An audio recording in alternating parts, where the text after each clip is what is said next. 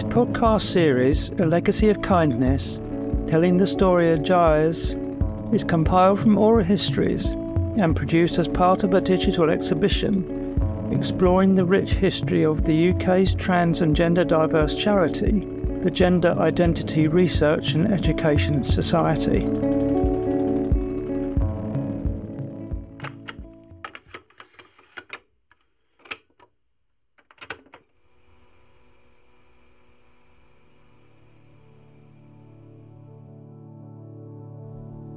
Episode 3 Education for Action. This episode explores the educational work done by GIRES. As suggested in the charity's name, education has remained a key component of GIRES' work, from employer training to health advocacy to research funding. Catering for an increasingly online world, the charity created numerous e learning resources. In 2010, TranzWiki was set up, creating a directory of trans and gender diverse groups throughout the UK. GIRES also worked with the Tavistock and Portman clinics, and in 2004 was asked to organise an international symposium on hormone treatments for young people, funded by the Nuffield Foundation. Whether in the children's books produced on trans identity or the Legacy of Kindness project itself, education remains a central principle of the charity's work as it does today.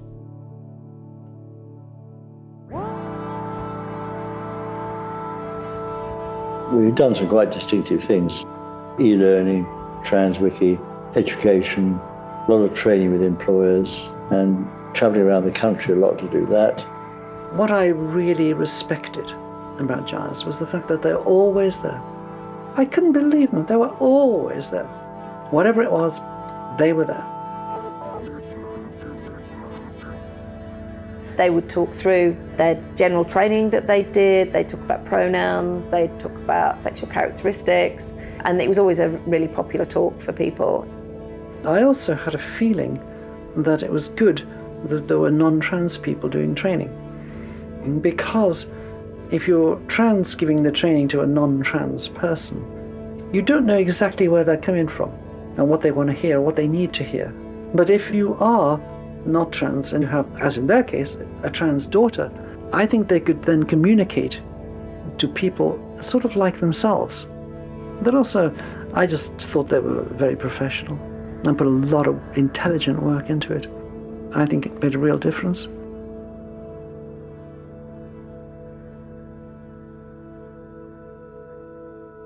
GIRES then gradually got more influential, more money, did more training, got grants, began to do bigger pieces of work, set up a website, which is very important. And one year I went to a conference in London where somebody from the Department for Community and Local Government says, We're handing out grants. So I applied for a grant to design an e learning course, and uh, they gave us the money. That was our first e learning course, 2002, 2003. The educational aspect of GIRES struck me early on, how they created these online courses. They were probably the first to do that. And again, they showed how visionary they were. Bernard, in particular, and us were involved with NHS Wales Equality and Human Rights Centre everybody does equality and diversity course, and one of the modules is the e-learning on trans. We got contacted by Manchester City Council and other councils to get involved in their diversity work with some of the hospitals in mm. Manchester, with the CPS in Manchester, and eventually with Greater Manchester Police and we were often using GIRES material. Another thing I thought was helpful would be to have a resource where groups could actually list themselves. We set up a thing called TranzWiki. It's a network of groups and support networks. It's not just the trans and gender people themselves, it's like their families, their allies, because some people are lost and need a bit of help and support. TranzWiki was to provide a really useful space where people could get non biased information, they could get balanced information, they could get helpful information. It will have supported hundreds of trans people who just would find their reliable source of information there.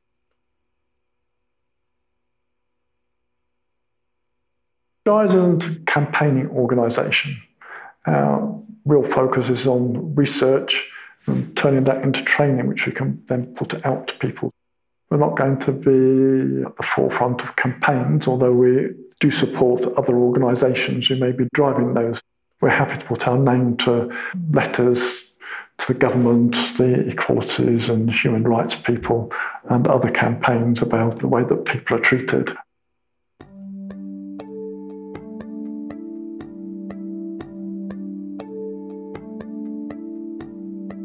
In terms of Mermaid's involvement with GIRES, we worked quite closely together. I attended quite a few conferences over the years for Mermaids.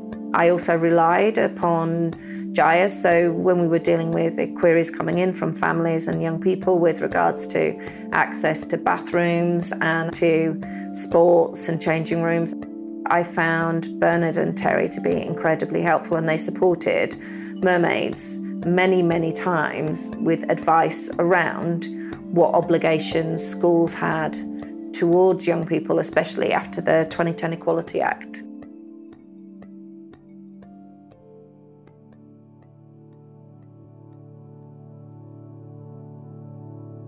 It was useful for us as youth workers and also for the youth workers in the network to get really a policy update from Bernard and Terry. So they were very often saying, We've been at this thing with the Royal College of GPs, we've been at this thing with the Royal College of Psychiatrists, there's this journal article that's come out in the Lancet.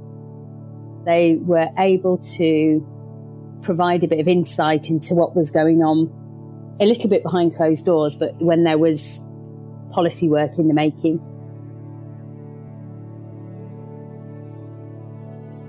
I front a major campaign to try and ban what we call conversion therapy.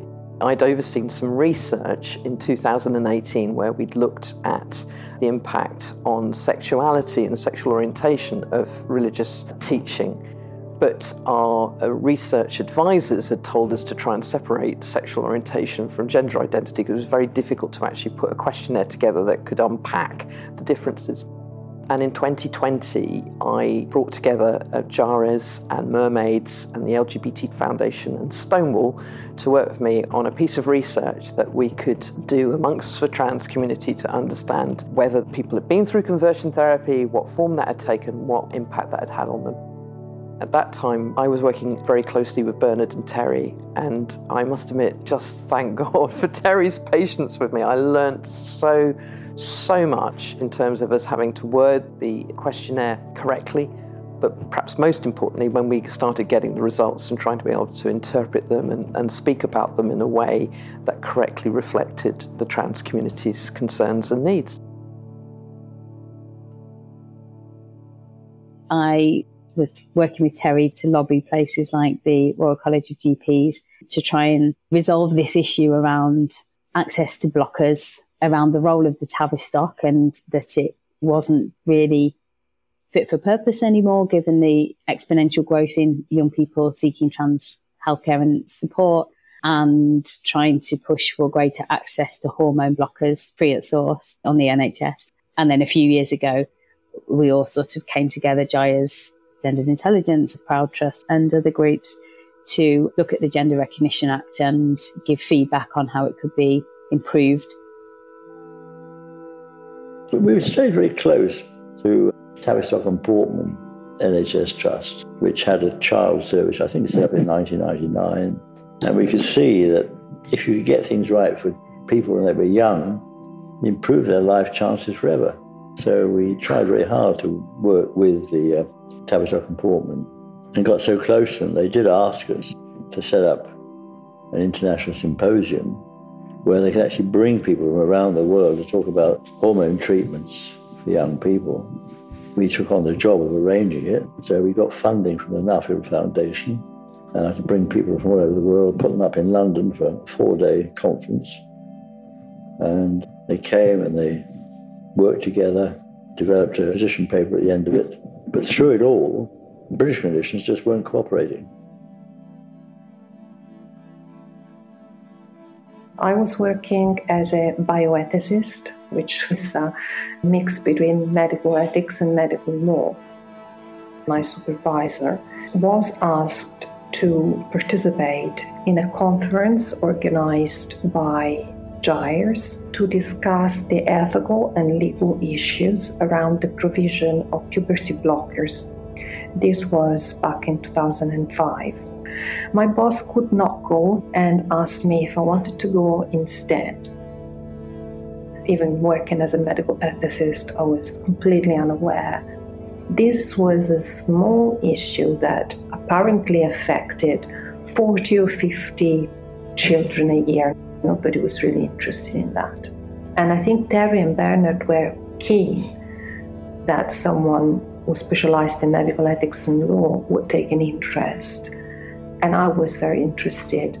So it was like a, a marriage nearly at first sight with them. GIRES were funding the translations for the WPATH standards of care.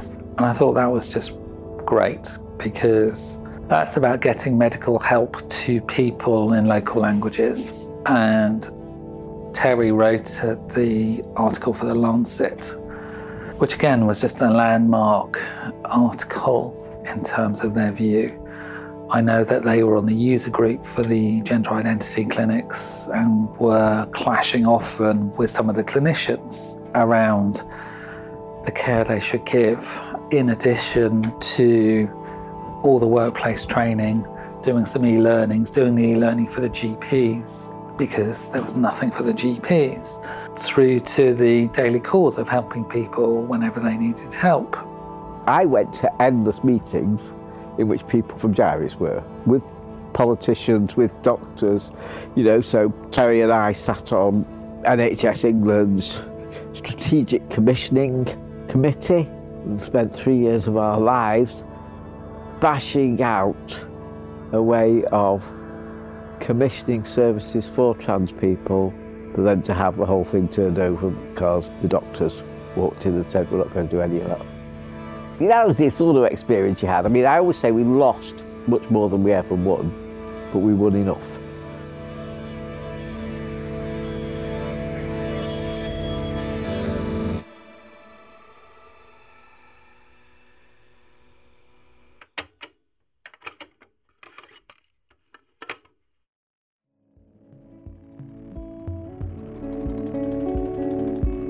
This podcast series of oral histories is part of the exhibition GIRES A Legacy of Kindness, a project made possible with the National Lottery Heritage Fund, thanks to National Lottery Players. It was produced by Lucia Scazzocchio from Social Broadcasts, with sound design and original music by Samuel Robinson, and narrated by Corin Foddering. The community curator sub-team was led by Georgia Marker, with special thanks to all the contributors who agreed to share their stories.